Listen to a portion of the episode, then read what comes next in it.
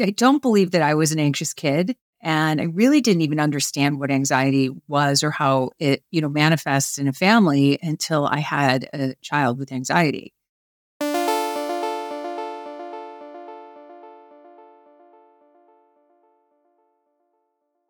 You're listening to the Mindful Parenting Podcast, episode number 426. Today, we're talking about how do we prevent anxiety in kids with Laura Morton.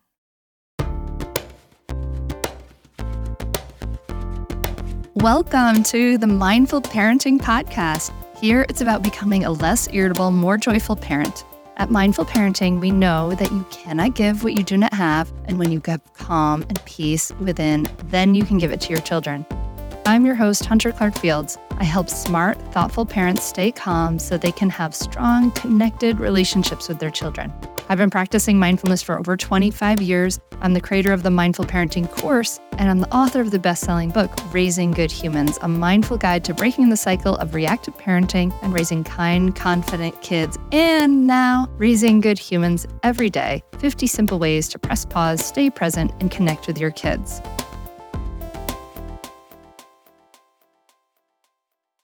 Hey, welcome back. So glad you're here. Listen, if you haven't done so yet, hit the subscribe button so you don't miss any of these episodes. And if you get some value from the Mindful Parenting podcast, please go do me a favor. Go over to Apple Podcasts, leave us a rating and review. It just helps the podcast grow more and takes like 30 seconds. And I really, really appreciate it from the bottom of my heart. In just a moment, I'm going to be sitting down with Laura Morton who has been involved with the entertainment industry for more than 25 years as a best selling author, producer, speaker, and entrepreneur. She is the founder of Lasega Films and the soon to be launched Anxious Nation Network. Morton has written over 60 books and a staggering 21 New York Times bestsellers with a wide range of celebrities and business leaders, including Justin Bieber and the Jonas Brothers and more. We're going to talk about her film, Anxious Nation, and practical strategies that we parents should consider when we're tackling anxiety in our house and with our kids. And we're going to talk about how this kids' anxiety has really reached epidemic proportions. You'll hear my theories on why this happens. But the point of this episode is what we can do about it. You know, our kids are more anxious to, than ever. So, what can we do about it? How can we prevent it? If you have like a very little kid, how can you prevent that? And I really hope that this conversation offers families a beacon of hope, help you understand it more, and just actionable measures to take in your home. So join me at the table as I talk to Laura Morton.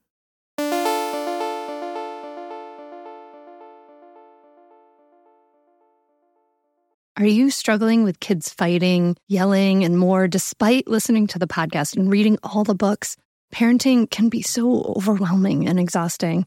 You know, I see you and I have something that will help Mindful Parenting SOS. I'm offering free live mindful parenting sessions starting Monday, May 6th. Basically, live mindful parenting lessons that you normally have to pay for.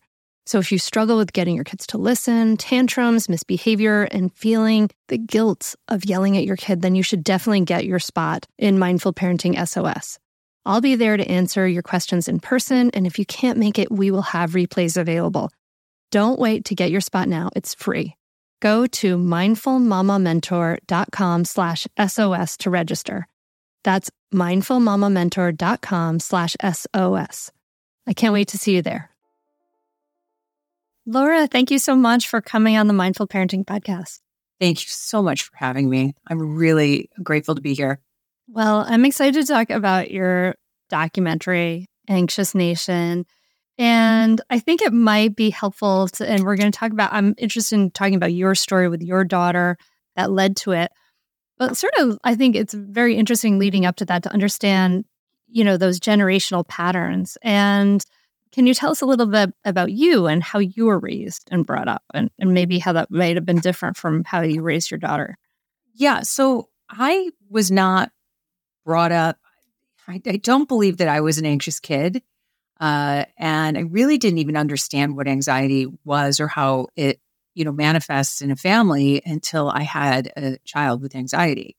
And it took seven years to figure out that she had anxiety. And that's not unusual. In fact, it takes most families on average two to eight years to seek help. So they don't really even know what they're dealing with, right? So it's not that unusual. But I was brought up in uh, Detroit. My mom passed away when I was 10, and my life just, you know, kind of Mm. moved, you know, forward at a pace that I don't think was um, typical for a kid my age Mhm. you know losing a parent at, you know that young is is hard but i think it's so much harder to lose a parent as an adult because i think we can process and understand the loss so much better and one of the reasons why i chose to become a single mom in my 40s was to have that mother daughter relationship and you know to, to kind of close that gap and it's been the greatest thing i've ever done I mean, I'm so sorry for your loss. I I mean, at 10 years old, that must, and so you were you raised then mostly by you and your dad? Were you guys close? Uh, you know, raised by my dad, not especially close. My dad is not somebody who's like a warm, fuzzy guy. Uh, and he got remarried very quickly to somebody that uh, was a bridesmaid at my mom and dad's wedding. Mm. So it's somebody that we knew. Um, and, you know, there was, uh, you know, my life and my brother's life was just very different than my stepmother's kids. And so there was just, you know, there was a lot of, um, uh, I don't want to say dissension, but I guess it was dissension in the house. And I graduated high school early. I was out at 16. So I, you know, moved on with my life and never looked back. You were not the Brady Bunch, the, the blended Brady Bunch We're not the Brady Bunch. No, and it's okay. You know, I think so much of what happened during those years is one of the reasons why I have reached the level of success that I've reached today. I think if um, so many times I think about this, like if my mom hadn't died, you know, what would what would the difference have been? And I think pretty for me, I think it's pretty obvious I would never have left Michigan. Mm. You know, um, I would, you know, I'm sure my life, you know, I wouldn't have become a film producer or a New York Times bestselling author, uh, which is my day job. You can see behind me, I have a few recognizable faces. Um, and, you know, I think, I think so many times our um, adversities become our petrol. It becomes our, our fuel, right? Sure, yeah. And so for me, I think that that's exactly what happened. I think I didn't want to stay in that environment. And it, so I was plotting my way out from a very early age. And, and really, I'm grateful for it. I'm grateful that my obstacles became my opportunities. I, I can I can totally relate to that about your obstacles being your opportunities and, and and working with that. And so so you said you had your daughter later in life. Tell us about like what you anticipated parenting was gonna be like when you Well, first of all, as, I- as I mentioned, I, I had her completely on my own. So I used a, a donor. So there is no father in the picture. Um, I had gotten to an age where I wanted to be a mother and was not in a relationship. And it, be- it was really important to me to have that. Uh, so I went through seven rounds of IVF. Wow. Yeah, a lot. And it was the seventh round that uh, I had really given up. I just thought, well, you know, I guess it's not in the cards. And as soon as I let go of expectation, and as soon as I let go of of putting pressure on on that process, is when I got pregnant. And in fact, my daughter's name is Seveann. And the reason why I named her Seveann was because it started with me wanting to name her Seven, and because she was lucky number seven. Mhm. And when I looked at the name, when I looked at the letters in, in the word seven, S E V E N, I realized I, I had a grandmother named Eve, a grandmother named Anne, and my mom, who died, was Suzanne. So I slightly Oh. changed the spelling to S E V E A N N. That's Oh. how she got her name. She hated Oh. she was younger. Mhm. Uh, she could never get the you know personalized license plate to put on the back of her bike, or but she she absolutely loves her name now. I can relate. I remember looking at all those like tourist traps, like H Heather. No, no Hunter for me. Yeah, you got it. That, that's great. Okay, so let's dive into what happened with you guys where you your daughter started to deal with anxiety. You didn't really recognize it for years and start to treat it for years later. Why don't you do you do you, na- you now sort of recognize kind of where when it started for her? Yeah, I mean, look, I knew something was up, right? Mhm. Uh, I knew that she was struggling, but nobody, her pediatrician and all the specialists that I took her to, they they were all really only considering physical health. Hmm. So pretty much everything from the neck down, right? Uh, and so we tested her for everything. And they're they're just, you know, look, if you test long enough, you'll come up with something that becomes the reason, right? But it wasn't really what was happening. And so it took seven years for somebody to actually say, you know, you know, she has anxiety, right? And even even though I had her in therapy before that, the therapists never identified it with that sort of label, if you will, that I had an anxious kid. And I found that really amazing. Um, I think today we've gotten much better, but I wanted to label. I wanted somebody to say, here's what's going on. I mean, I tested her for ADD and ADHD. And, uh, you know, what were the, the symptoms that she was having? So, that question. Um, she, you know, a lot of separation anxiety because I am a single mom and I had to travel a lot for work, a lot of separation anxiety. And that was rearing its head in many different ways. So she was having a lot of um, accidents. Like she was potty trained, but she was still having a lot of accidents. Um, and she was chronically constipated. And that was, you know, something that that everybody was tying to something physical, right? And uh, when in fact it was the one thing that she felt she had control over. And it happens with a lot of kids, and a lot of parents go through this. So I'm sure your listeners will be like, "Oh, my, I, my kid went through that." But mm-hmm. so few doctors really will look at it as something that's emotional. They'll look at it as maybe it's her diet, maybe she needs mm-hmm. more. I mean, really, truly, if I had another doctor tell me she needed more fiber in her diet, I was going to go like berserk because I knew that wasn't the problem right? This way she's on an all celery diet. we were giving her, I mean, you know, Metamucil and Ex-Lax and all of these things, and she was still able to withhold. And so, you know, that's when you just go, wait a minute, it's, it's got to be something else going on. And believe it or not, it was my dermatologist who hmm. who said to me, you know, this sounds behavioral. And I thought, well, that's interesting because no other doctor in the chain that we'd seen. And at the time, we were living in New York. And so I took her to Boston Children's Hospital. I took her to New York City. I took her, you know, all these to all of these top experts. And um, you know, it just everybody was kind of throwing their hands up in the air. It was like, we really don't know. You know, she gosh, I mean, she's stubborn, I guess.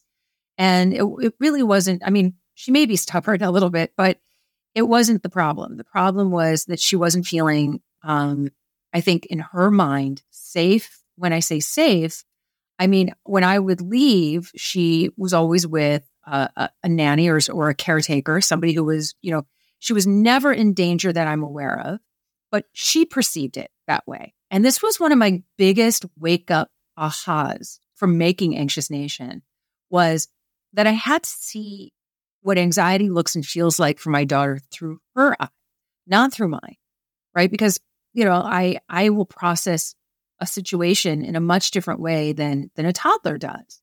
And so I didn't understand for a very long time I just did not understand what she was feeling and and the legitimacy of what she was feeling. And that's so important for parents to know. And because I think so often as parents we we come from a very loving and very caring and nurturing place. And sometimes that is actually adding to the problem. Mm. You know, parents do it all the time with like catastrophic thinking. We talk a lot about that in Anxious Nation. Uh, so when we tell our kids, be careful walking to school, a stranger might, you know, snatch you, or wear a helmet when you're riding your bike because you can fall and crack your head open. Like all of that is what we think of as good parenting when in fact it's catastrophic thinking. And especially when you're telling that to an anxious child, right? Mm-hmm because how they process that information, we mean it like, hey, just be careful, right? But an anxious child takes that and ratchets that up to a level that it becomes unbearable. And so they become nervous about everything. They become anxious about everything. And, you know, and then my daughter, so you asked me what other symptoms. My daughter, um, she could not sleep in her own room, couldn't sleep in her bed, was always afraid of, you know, somebody being, you know, you know, a spooky thing happening. Um, she didn't like going places without knowing who was going to be there. How long would we be there? Were there kids going to be there? Is it just adults? Is it just kids? Is it, you know, she needed every last detail. What are they serving?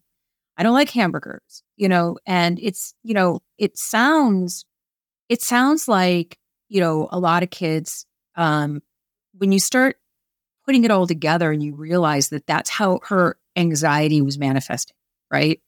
So uh, that uncertainty, right? Anxiety loves certainty.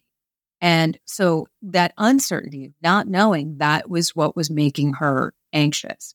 So, you know, in Anxious Nation, Lynn Lyons, who's a wonderful expert, uh, she talks a lot about anxiety being like a cult leader in the house.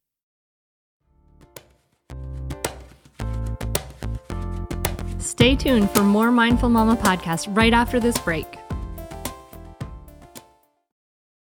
I want to tell you about a great podcast that you should check out, especially if you ever deal with any school system, which you probably do. It's called Understood Explains. This season of the show is hosted by teacher and special education expert Juliana Urtubey, and it's all about how to navigate individual education plans, also known as IEPs. And the season of Understood Explains covers topics like how to tell if your child needs an IEP and busts common myths about special education. So I checked out the episode on the difference between IEPs and 504 plans because my daughter Maggie uses a 504 plan and it was really, really helpful. It went over all the differences, which one's better, how to get them, different myths and what your rights are, all kinds of different things that you should understand if your child may need extra help in education through an IEP or a 504 plan. The tone is super helpful, friendly, and smart. I highly recommend you check it out. To listen to Understood Explains, just search for Understood Explains in your podcast app. That's it. Understood Explains. Feel like you're the martyr in your family? You're not alone. Hey, this is Joanne and Brie, and we're from the No Guilt Mom podcast. Brie, we talk to a lot of moms. Yeah, we sure do. And if you're a mom who has a to-do list that is so massive that you get overwhelmed and you shut down, or if you fall into the habit of doing everything for everyone and don't know how to change it, we can help you become a no guilt mom. We're going to take you from family martyr to family model. That's role model, so that you role model the behavior that you want to see out of your kids. You're going to go from being tired and overwhelmed to energized and guilt free. Every week, you'll get actionable strategies that you can implement right away from the experts that we interview and from us. We also have a whole lot of fun, so check out the No Guilt Mom podcast everywhere you listen to your favorite shows. Hey there, I'm Debbie Reber, the founder of Tilt Parenting and the author of the book Differently Wired. The mission of Tilt is to change the way neurodivergence, whether that's having a learning disability, having ADHD, being gifted, autistic, or some combination of all of the above, is perceived and experienced so differently wired kids and the parents like us raising them can truly thrive. On the Tilt Parenting podcast, I get to talk with authors, therapists, educators, and parenting experts who are committed to this mission. I ask the questions my listeners are most curious about when it comes to supporting our kids. And in turn, my guests share strategies for challenges, out of the box ideas for navigating school, best practices for therapies, tips for advocating, and so many thoughtful insights on what it really takes to help our kids grow up feeling seen and respected so they can create awesome lives for themselves. I know that raising a differently wired kid can feel overwhelming and isolating, but I promise you, you are not alone, and it can feel so much better. If you're on this parenting journey, come listen to Tilt Parenting. Together, we can shift this paradigm and show up for our exceptional kids with hope, possibility, and joy. I love yeah. the metaphor of the cult leader. It was so interesting. My husband and I were watching it, and uh, anyway, explain the cult leader metaphor because it, it sure it's amazing. You know, I loved it too, and it's one of the reasons why. One, it's one of the reasons why I love Lynn because she puts things in such a simple and clear way, right? And so you you automatically get it. Like as, if you are in a cult, as long as you're doing what that cult leader wants you to do, whatever whatever that calls for, right? Everything is hunky dory. You're charmed. But the second you start turning against the cult leader, the second you start saying, no, I think I actually want to do this, that's when life gets really, really hard. So, like I said, you know, anxiety doesn't have a lot of tricks in its toolbox, right? It, it really doesn't. And what anxiety wants you to do is, is what anxiety wants you to do. And so when you have an anxious kid, they just want it. They just want routine. They want certainty. They want, you know, and what happens though is an anxious kid starts dictating everything that that is going to not the anxious kid, but the cult leader, the anxiety starts dictating everything. What time you go to bed, what you have for dinner, where you go to dinner. Can we go on a trip to Disneyland? You know, all of that becomes um, at the beck and call of that cult leader because uh, I'm sure any parent listening who has a truly anxious kid knows and understands when those kids go into the tailspin, we sometimes just take the path of least resist- resistance, right? So I'm making lamb chops for dinner and my kid wants pizza and you know that meltdown becomes unbearable so we end up having pizza. Something as simple as that, right? It shows up in different ways for different families and and therefore, you know, it's not a one size fits all problem and it's not a one size fits all solution, but it's recognizing those behaviors, right? What are those patterns? And the, the hardest part of, of that is that anxiety is a shapeshifter. So, what made my daughter anxious one day suddenly no longer made her anxious, but now there was something new. So, I knew the landmines and I could try to navigate and avoid. And then something new would would come up and and I, I didn't recognize it, right? So it felt like getting hit by a two by four. Like, where did this come from? Because yesterday this wasn't a problem. And so I think a lot of families go through that. Yeah. And in the Anxious Nation documentary, like, you know, we see families.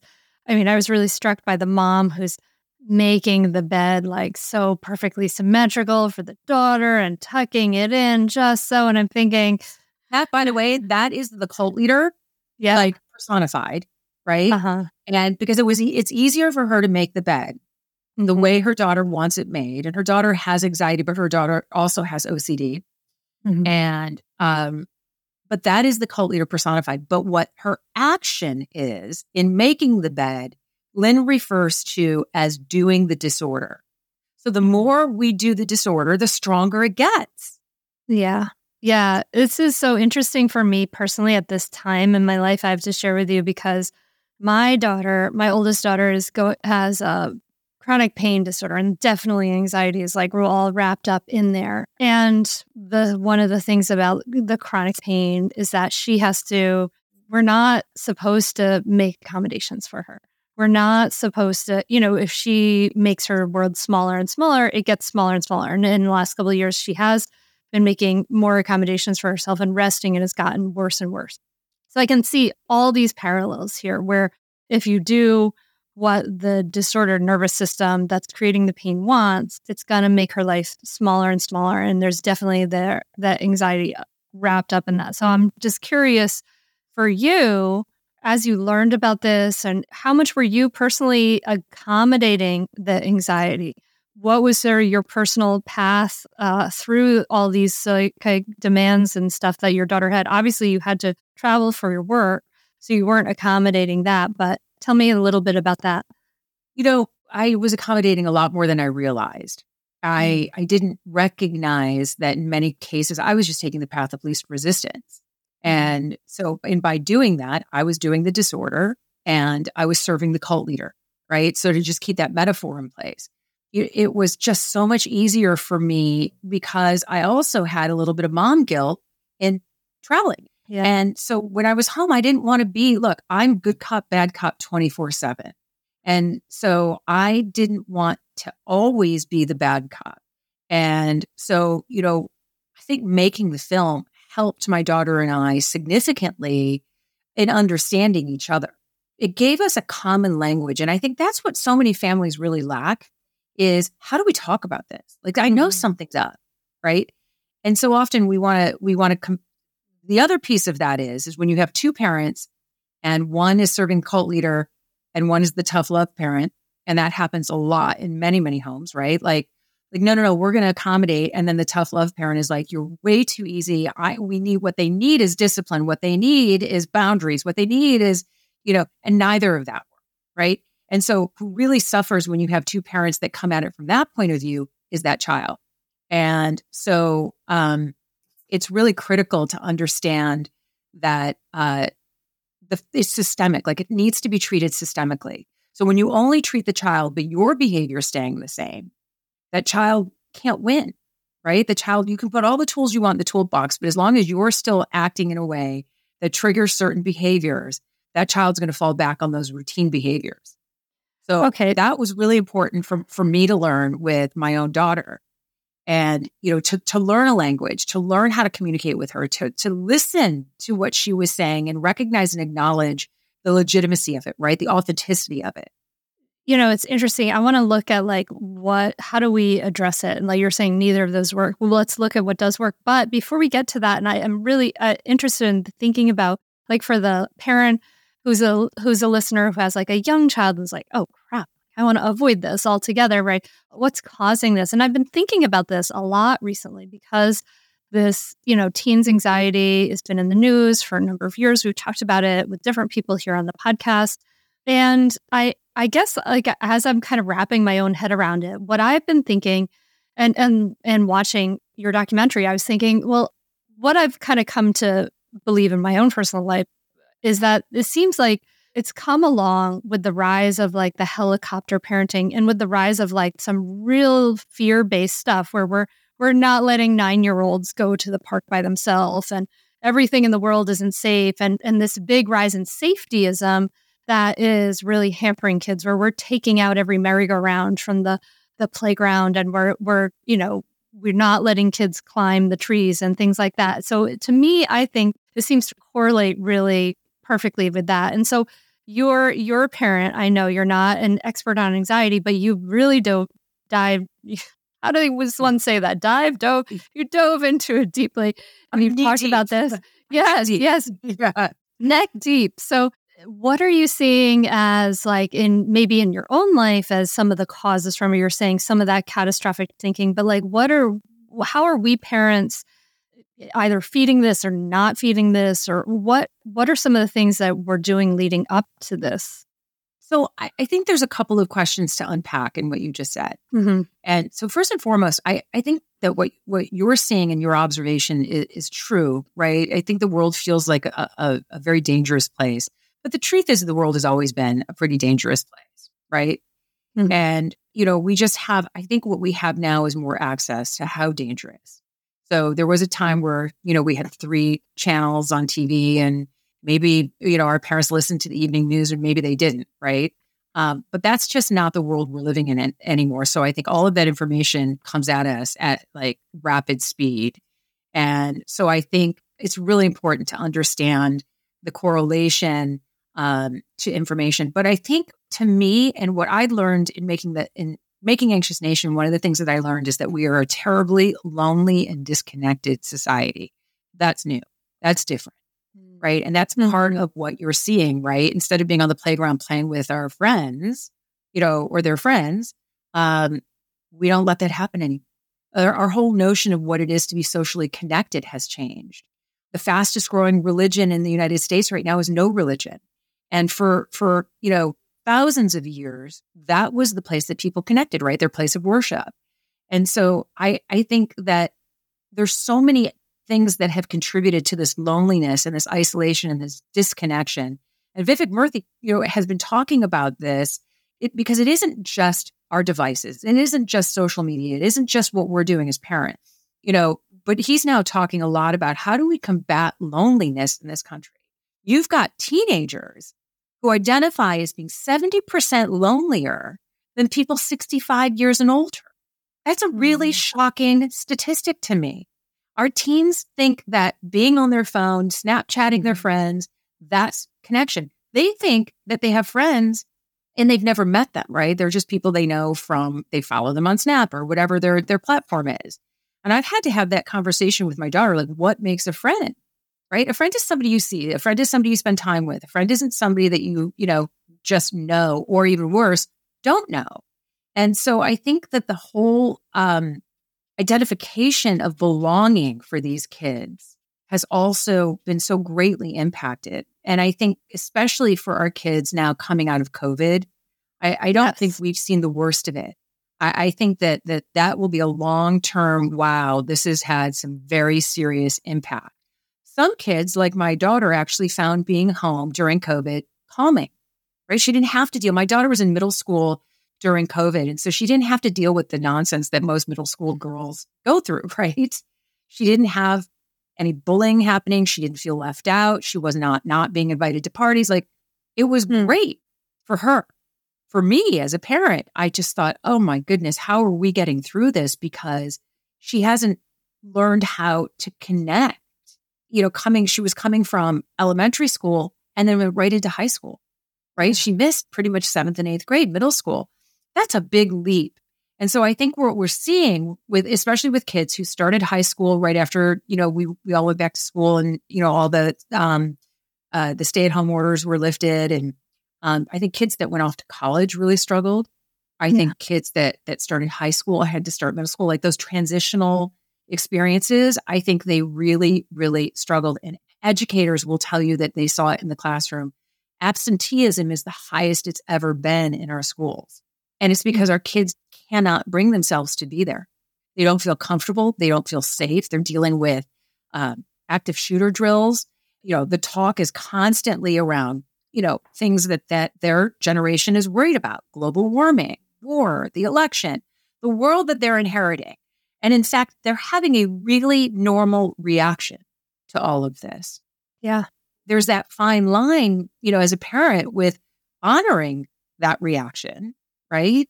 But also helping them build resilience and the coping skills that it takes to for them to walk through this world with confidence.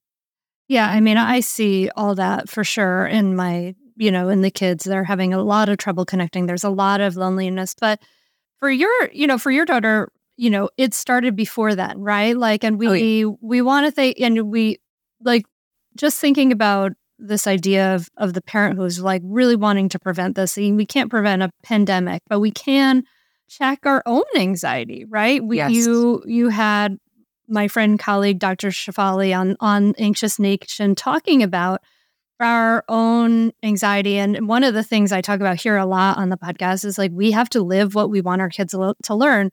The flip side of that is if we're with our kids fully anxious like that is something they're really inheriting so so kind of i think what i'm i guess what i'm seeing here and i want to see if this is also what you're seeing too is that we have to be practicing and looking at our own anxiety and using tools to check our own anxiety and taking care of ourselves and our own hearts and our own nervous systems we can't just leave ourselves completely depleted and worrying about our kids that's not actually how we're going to help them. And uh, I'm wondering if that's also what you were seeing in all the research you did for Anxious Nation. Hunter, you're so spot on on that because I, I think that what I learned very early on is is part of the problem is that we have a generation of really anxious parents who never dealt with their own anxiety, but they don't want their kids to feel the way that they're feeling, right? Mm-hmm. So in the process, what they're trying to do is protect them from feeling that way. And and that's doing a disservice to the kids. And so we spend a lot of time in the film holding the mirror up for for parents. It's the hardest part of the film, I think, Yeah. you know, for people to watch because it pokes the bear, right? It it really holds the mirror up and says, if you don't like the reflection, don't break the mirror. We really have to pay attention to our own actions. I've had so many people watch the film who never recognized that they were anxious kids until they watched the film because we didn't have we didn't really have that name for it, right? When, you know, in certainly my generation or or you know, a little bit younger than me, we weren't anxious, but we were nervous, we were shy, we you know, so all of these things that that, you know, anxiety is not new, right? yeah. we just have better identification of it today. Mhm. Uh, so I think it's really important that parents look, we have to have the hard conversations. We must have this conversation within our family structure for our kids' sake. So if we're willing to talk about child sex trafficking and we're willing to talk about fentanyl and we're willing to talk about all the things we know that that are that could potentially impact our kids, right?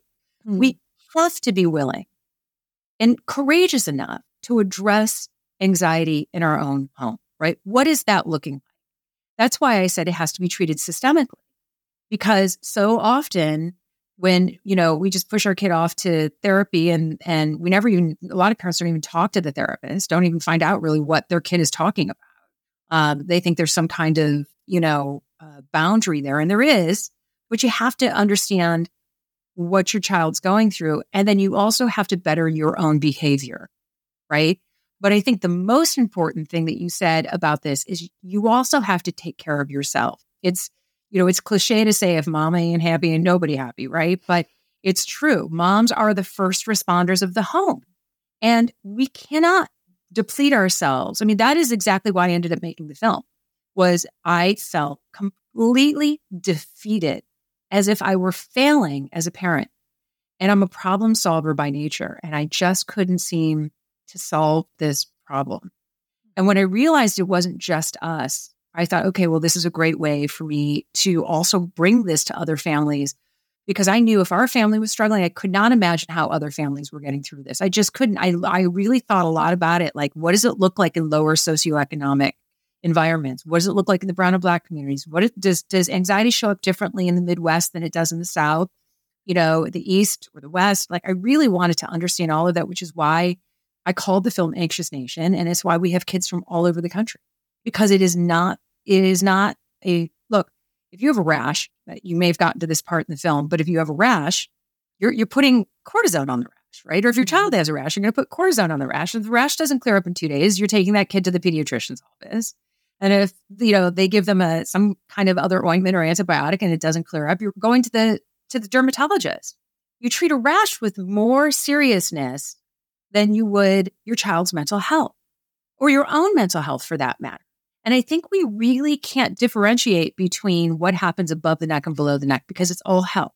Yeah, I mean, I agree with that, but I understand the analogy, but I also think we all have all those feelings. You know what I mean? And that's all it's it's normal for even healthy, grounded, emotionally stable people who don't feel to feel anxiety sometimes. So it is different from like a rash of that. You you know, it is normal for it to happen sometimes. So it's not so I can see how it could be mm, you know pushed down the line for for years and especially if it's not something you're talking about but we can see we can see that it's a problem when we're looking at when we're looking at things like what happened to your daughter the constipation the obsessiveness like the trying to control everything right all of those things like those are those are all the things we're we're kind of looking for for parents to say you know is this something my kid is struggling with Stay tuned for more Mindful Mama podcast right after this break. Well, hey there, busy mama. Are you looking for ways to make your life easier, your home less chaotic, and at the same time add more joy to your life? My name is Deanna Yates, and I'm the host of Wanna Be Clutter Free, a podcast all about letting go of the stuff we don't need in our lives so that we can focus on what truly matters. Don't worry, I'm not going to tell you to throw it all away or make you feel guilty about keeping something you love, no matter how many other people don't quite understand it. But I will give you practical and, more importantly, actionable advice so that you can make progress right away. And you won't just hear it from me, there are amazing guests too. It's like having your bestie in your pocket telling you it's okay to let go of the things that are not serving you and your family in a totally non judgmental way. So join me over on the podcast where we can work on progress over perfection for those of us that want to be clutter free.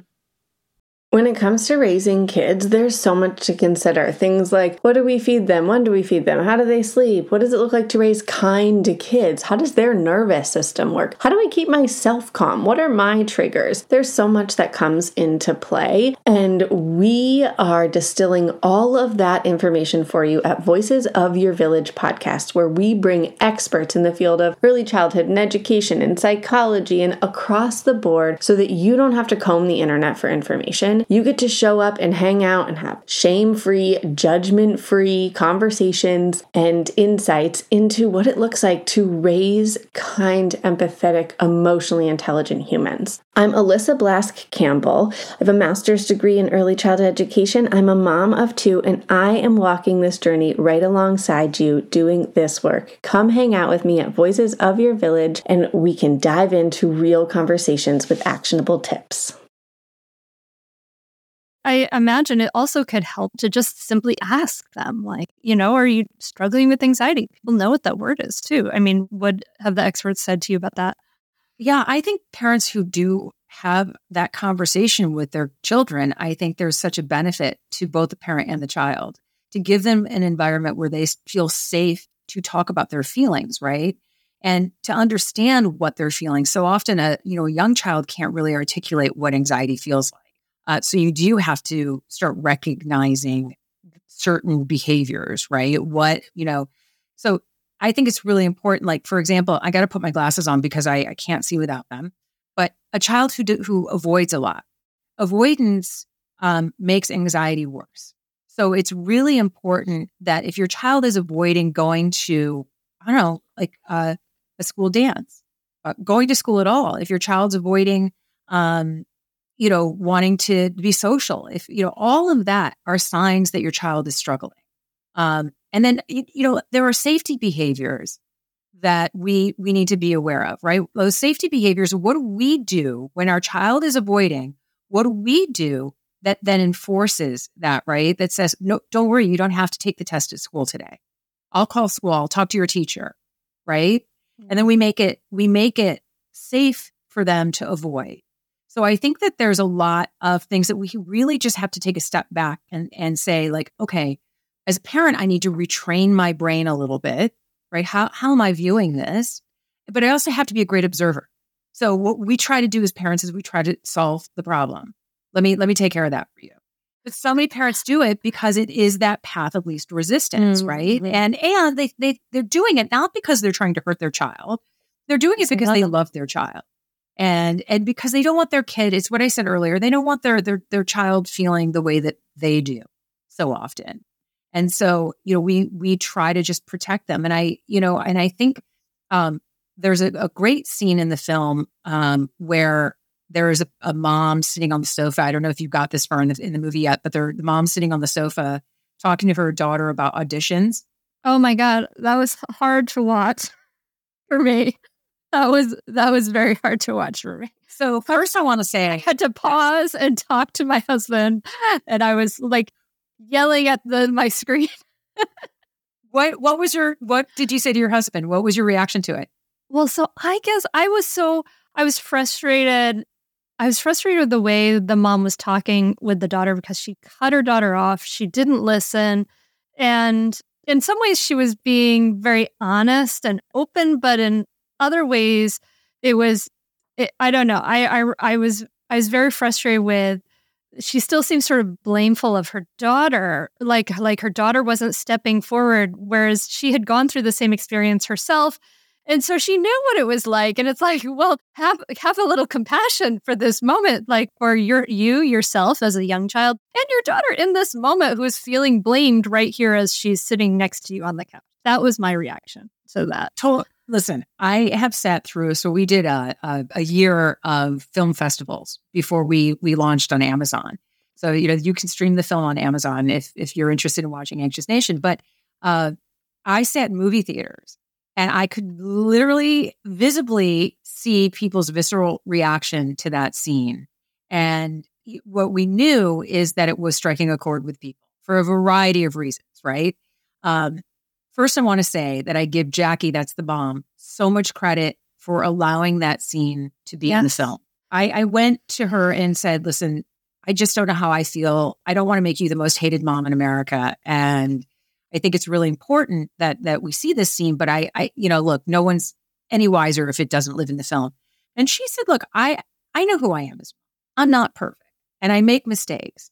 And if that scene helps another parent recognize their own behavior, mm. whether it's a mom talking to their daughter about auditioning or a dad on the sidelines of a sports field or parents really drilling into their kids the importance of their education and, you know, getting straight A's or whatever it is, it happens a lot. And and it's a really good opportunity like you took with your husband to stop and talk about it. Do we do this? Is that us? And if it is, wow, we need to make some changes. Okay. And if it isn't, think thankfully then, you know, let's keep doing the stuff that we're doing. But I do believe that so many families will see themselves in that scene because it, she was coming, again, she was coming from a really good hearted place. And she was trying, what she was really trying to say to her daughter um, is so for your listeners that don't know about this scene, essentially she was talking to her daughter about her daughter is an, is a, a singer and an actress, and she was talking to her daughter about going on auditions. And she just said to her daughter, I don't understand why you don't get every role. It just seems so easy to me. And when I was your age, I was going on auditions. If I could go back in time, I would be nailing every job. Right. It's just, it's just shocking to hear and and hear it in real time. And the And- daughter's like 11 years old and what Yeah. had been speaking and was just like, oh, you know, taking this in, like, what, oh, like, why aren't you getting all of these? It- yeah. The look on her face is tells the entire story, right? Yeah. So, you know, I think what's so amazing is that it does elicit important dialogue, as do so many scenes in the film. But that one I think is really important because, as I was saying earlier, we hold the mirror up for for parents in this film, and you know, so often um, this conversation is not taking place in our homes, and it's so critically important. And then to have the language like doing the disorder, serving the cult leader, you know, harnessing anxious energy for good, all of these things that you'll get from watching the film that really helps give everyone a common language. And to your point, I think you have to talk to your kids. So people think that like asking your kid if they've ever had suicidal thoughts is dangerous, and it's not. All of the research shows that talking to them about it actually is beneficial because you're taking the shame away, right? And you know, this is really i'm going to share this with you. I don't know if you if you've heard this from vivek murthy but he said imagine a high school with a thousand students. Now imagine 450 of them saying they're persistently sad and hopeless. 200 are saying they've considered suicide and 100 have actually tried to end their life in the last year. It's 10% hmm. of our kids. This is these are important conversations.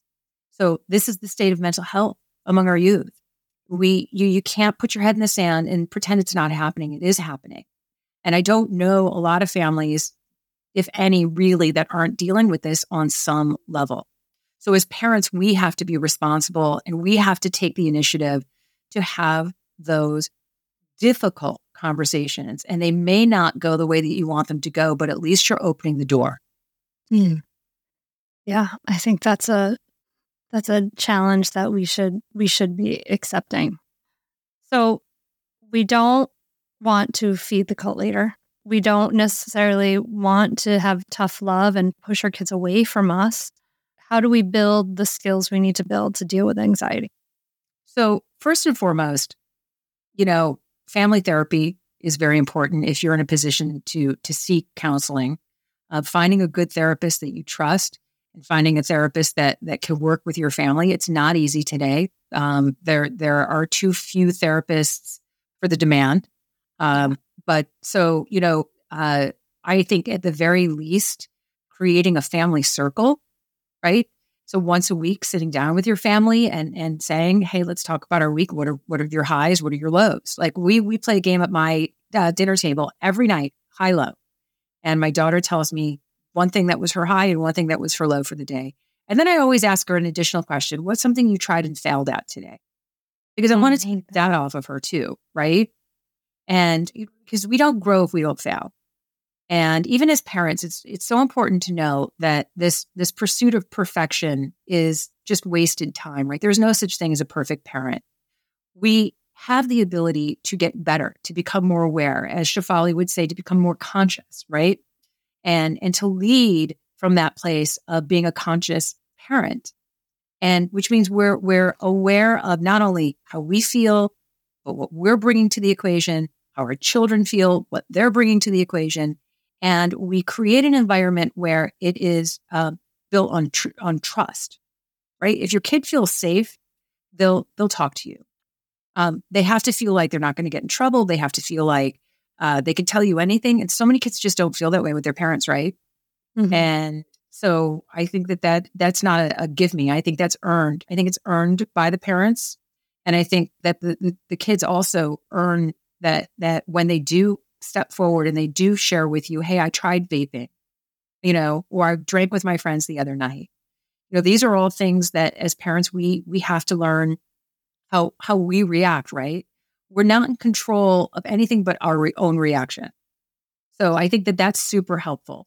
I think getting out in nature with your kids is is really great. I think that, you know, I my daughter and I walk our dogs together. We happen we're lucky enough we live at the beach. Anytime that we can get down to the beach and take a nice walk, be near the water. Uh, she's off her phone. Uh, she's present. We like to ski together. I really like skiing with her because she really can't be on her phone, right? I get her for hours with, you know, her attention is not divided. You'll see in the film, my daughter is very honest about her relationship to social media, um, which has not been great for her. And, and I think she has recognized that. Um, so I think, uh, but I don't use the phone as a weapon. Mm. Like as a power tool, I'm going to take it away if you do this Yeah. or don't do this and that kind Yeah. of thing. Mhm. because it really is the way that these kids feel connected, right? So if I take that away, I'm taking away any sense of being connected. So we Yeah. find other ways to to manage that. Yeah. And so I think it's really important. Um, these kids, if I, any parent who's tried to take their kid's phone away, has has dealt with the wrath of that. And Yeah, there's no house phone. Nobody nobody calls and talks on the phone with each other. They text each other. So yeah, it is taking away. You know, it's interesting because we've had lots of people on the podcast talking about phones and you know, people who are pro, you know, not giving kids phones until they're ever. And so Right. people who are not and and I just for me, I- you know, it's like, oh, well, uh, this is this is how they communicate with each other. And if they want to have any avenue of communication with their friends, like this is the this is how they do it these days. This- so yeah. you yeah. the only thing I do with, and is so if you, I, I, I imagine a follow up is so what do you do? Mm. Um, when she's doing homework, the phone is on my desk, Mm. right? And so that she can stay focused on her homework. And you know, most of the stuff that they do is on their laptops anyway, right? So if she she has access to whatever it is, she's gonna. But at least the phone is on my desk. The phone gets plugged in in my room at night. Mm. So at a certain time, that phone, that's that's in my room because I want her to get a good night's sleep. If, if our kids are up all night texting their friends or Snapchatting or scrolling on Instagram or the things that they do, they're not getting enough sleep. And rest is so important for our kids.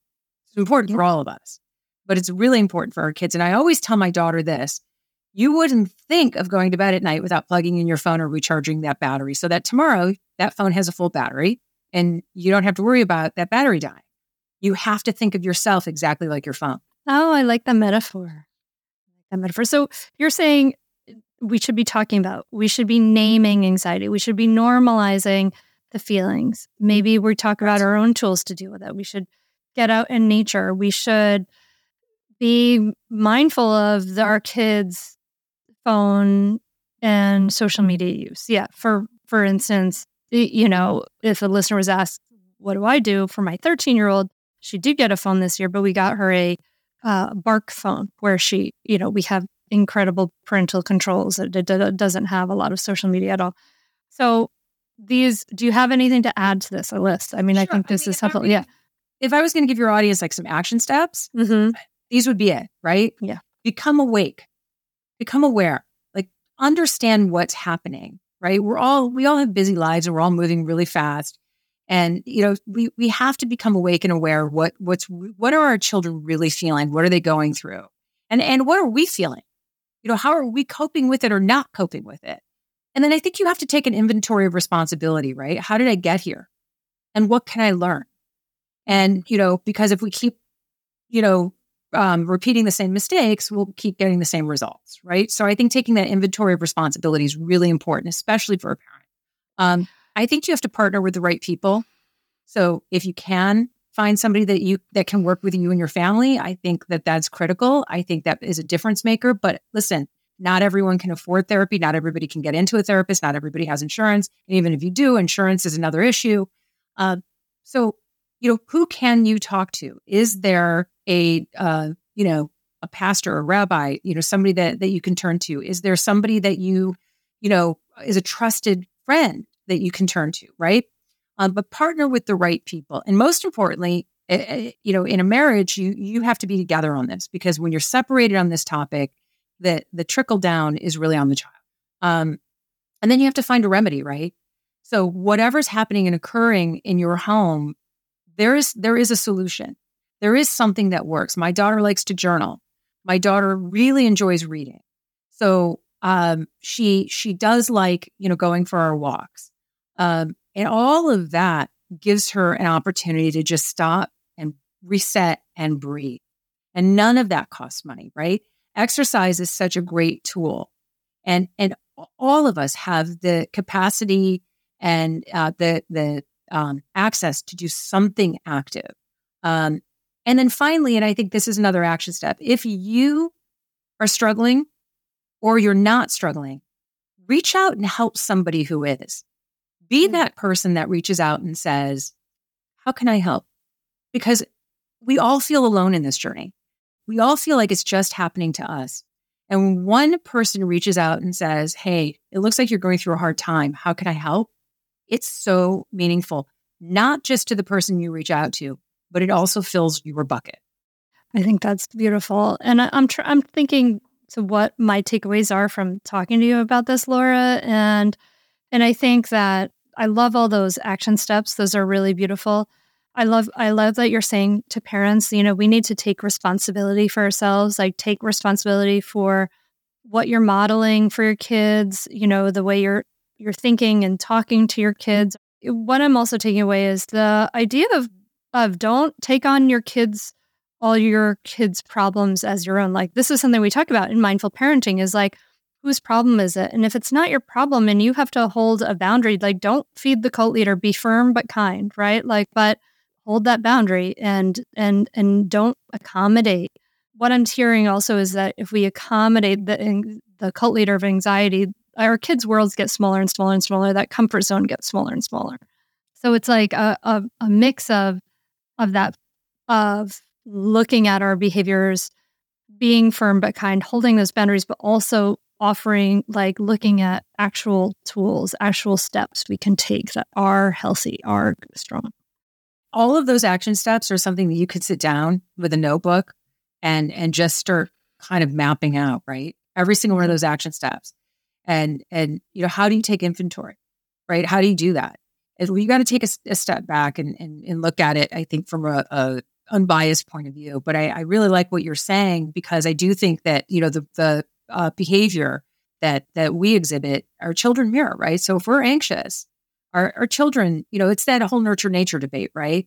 And the trick here is if if you have a child that is anxious, how do you nurture through that nature? If they were born anxious, if they inherited their anxiety, how do you nurture through that nature? There's a difference between nurturing through the nature and accommodating, yeah. right? And that accommodation, which feels, you know, like oh, this this will solve the problem is actually doing more harm than good because it's not teaching our kids resilience. I mean, the world is not a certain place, right? So this is why we're seeing when kids go off to college, we're seeing them fall apart because they're not equipped. They just don't have the tools to go and live on their own. And I'm not talking about doing their laundry or, you know, all of our kids are probably pretty good at door dashing and Ubering, right? But it's um, you know, how how do they cope with the stresses of everyday life. And once they're off to college and they have to make those decisions, you know, a lot of them are really struggling. And, you know, the average wait time, this was before COVID, the average wait time for an intake appointment on a college campus was three to 12 weeks. And that number is exponentially higher now post COVID. And again, universities are not equipped to meet the demand of students. So what's happening is students are dropping out they can't be there. And we're we're seeing that even in the absenteeism in you know the lower schools, right? So this is this is something that we really have to tackle. And that absenteeism is just that lack of resilience, that lack of ability to to work through those challenges. Laura, thank you so much for coming on to talk to us about this. This is, I think, a really, really valuable conversation. I think it's a conversation that we need to have. I really appreciate your documentary, Anxious Nation. I think it's really well done. And I love the little cartoons that you put in there, by the way. They're oh, hilarious yeah. at times. A lot of those cartoons are like like 80, 90, 100 years yeah. old, right? Yeah. And when you look at them and they're so relevant visually to what we're talking about. Oh my God, the birds crying in the nest. Oh, the, and then the nest yeah. built up with their tears. Oh my yeah. God. It's so true, you know, but uh, that to my point, like this is not a new problem. Mm-hmm. And it, it is something that we've kicked the can on for decades. And, you know, as uh, we have the opportunity, I have great belief that this generation coming up, because they're so open to talking about it, has the ability to affect great change right? But change starts at home. We cannot wait for the federal government our state government, our local government, they're not going to put the resources behind this crisis that we need. So, how do we affect change? It starts with us, it starts with concerned families who really want to do better and who want to create a better world and a better environment so that our kids coming up in the world, maybe they don't have to raise a generation of anxious kids. Anxious Nation is available on Amazon. Um, you can go to anxiousnation.com. We have a lot of really cool things happening every month. So uh, we'd love if you would visit us at anxious, anxiousnation.com. And uh, if you do watch the film, drop us a line and let us know what you think. Awesome. Thank you again so much, Laura. I really appreciated this. Hunter, this was great. Thank you. You're a wonderful interviewer.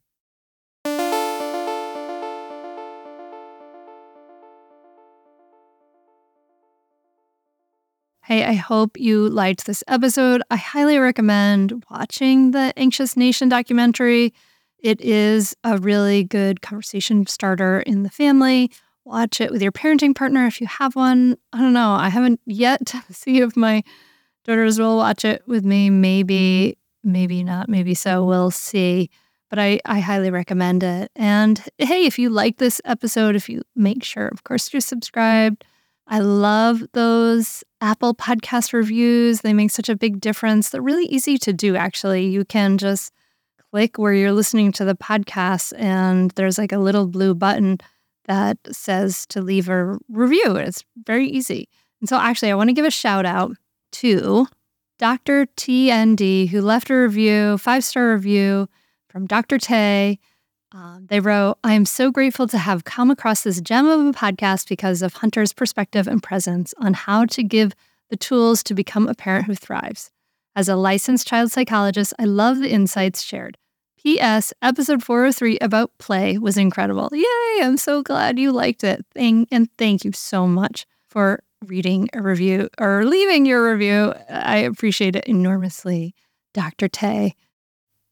So I hope this episode helps you, helps you talk about anxiety, know about it, uh, be able to handle it, deal with it, um, and all that. And if you know some, I know some people in my life, actually, I'm going to be sharing this episode with, and maybe you know some people that you want to share it with too. So I appreciate all those personal shares. Like that's the way we've grown to where we are in this mindful parenting podcast community. And um, I appreciate you. I appreciate you for being here, for listening for watering your good seeds of parenting more mindfully in your life.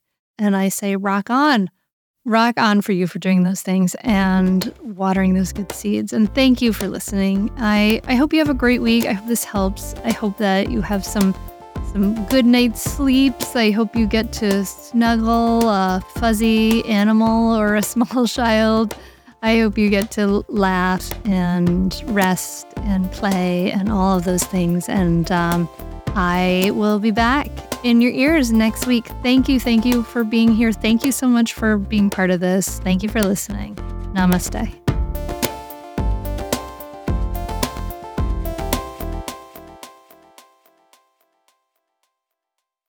I'd say definitely do it. It's really helpful. It will change your relationship with your kids for the better. It will help you communicate better. And just, I'd say communicate better as a person, as a wife, as a spouse. It's been really a positive influence in our lives. So definitely do it. I'd say definitely do it. It's so worth it. The money really is inconsequential when you get so much benefit from being a better parent to your children and feeling like you're connecting more with them and not feeling like you're yelling all the time or you're like, why isn't things working? I would say definitely do it. It's so, so worth it. It'll change you. No matter what age someone's child is, it's a great opportunity for personal growth and it's a great investment in someone's family. I'm very thankful I had this. You can continue in your old habits that aren't working, or you can learn some new tools and gain some perspective to shift everything in your parenting. Are you frustrated by parenting? Do you listen to the experts and try all the tips and strategies, but you're just not seeing the results that you want? Or are you lost as to where to start? Does it all seem so overwhelming with too much to learn? Are you yearning for a community of people who get it, who also don't want to threaten and punish to create cooperation? Hi, I'm Hunter Clarke-Fields, and if you answered yes to any of these questions, I want you to seriously consider the Mindful Parenting membership. You'll be joining hundreds of members who have discovered the path of mindful parenting and now have confidence and clarity in their parenting. This isn't just another parenting class. This is an opportunity to really discover your unique, lasting relationship, not only with your children, but with yourself. It will translate into lasting, connected relationships, not only with your children, but your partner too. Let me change your life. Go to mindfulparentingcourse.com to add your name to the waitlist so you will be the first to be notified when I open the membership for enrollment. I look forward to seeing you on the inside. mindfulparentingcourse.com.